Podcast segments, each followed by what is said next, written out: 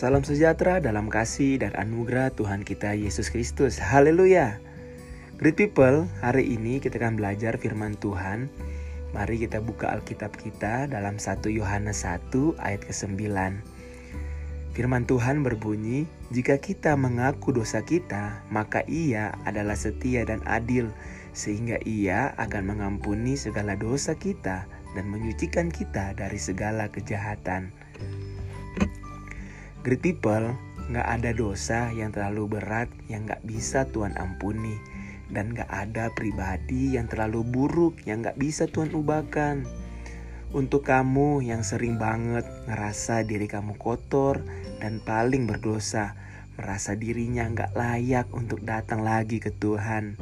Dengar ini baik-baik, dosamu gak lebih besar dari kasihnya Tuhan untukmu. Jangan sungkan untuk datang ke Tuhan. Jangan takut atau merasa nggak layak. Dia Bapa yang baik. Iya, aku tahu. Emang sih, ketika kita berdosa, pasti akan ada perasaan tertuduh.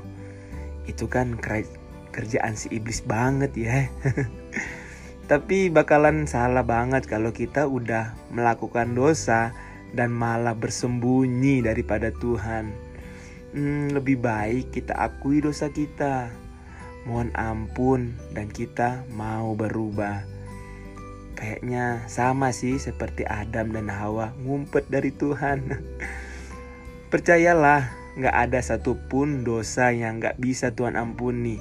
Paulus pun seorang pembunuh para pengikut Kristus. Dia Tuhan ampuni dan Tuhan pakai. Musa seorang pembunuh kasar dapat Tuhan ubahkan menjadi orang yang paling lembut hatinya. Apalagi kita, kasihnya segila itu sama kita. Tuhan pun bisa ubahkan asal kita mau. Sekali lagi, Tuhan bisa ubahkan asal kita mau.